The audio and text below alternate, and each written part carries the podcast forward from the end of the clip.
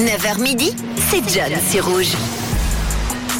Et on est déjà jeudi, dernier jour pour nous de la semaine, une semaine un peu plus courte, euh, la semaine de 4 jours avec les jours fériés aujourd'hui et lundi qui feront euh, également deux semaines de 4 jours. On va pas se mentir, ça fait tout de même très plaisir. Et ce matin, on parle euh, donc ensemble de ces 4 jours de, tranquillité ou cette semaine de vacances pour ceux qui sont en vacances. Et qu'allez-vous prévoir pour Pâques? C'est la question qu'on se pose ce matin. Est-ce que vous êtes team chasse à l'œuf? Est-ce que vous allez faire des, des repas de famille?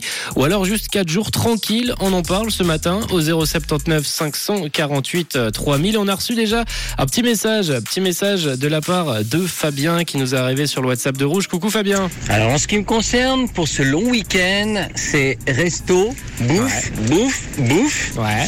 Et puis euh, je vais beaucoup cuisiner et, euh, et puis voilà, c'est ce que je vais faire pendant tous ces jours, des tartes et des tartes et des tartes. Mmh. Que d'ailleurs euh, je vais vous ramener mardi. Ah bah ça c'est gentil, euh, Fabien qui va donc euh, passer au fourneau et, et se régaler si je comprends bien pour ce week-end. On a reçu également un petit message de la part euh, de Jean-Philippe qui nous dit Salut John, moi c'est week-end en Dordogne, alors profite bien de ton séjour en Dordogne Jean-Philippe. Pour ma part, ça va être un week-end de bons repas, je vais aussi aller me reposer, pourquoi pas aller se balader également au bord du lac et le samedi pour le coup, le samedi, j'ai ma copine qui va faire un saut en parachute. Perso moi ça me ça me stresse un petit peu. 079 548 3000.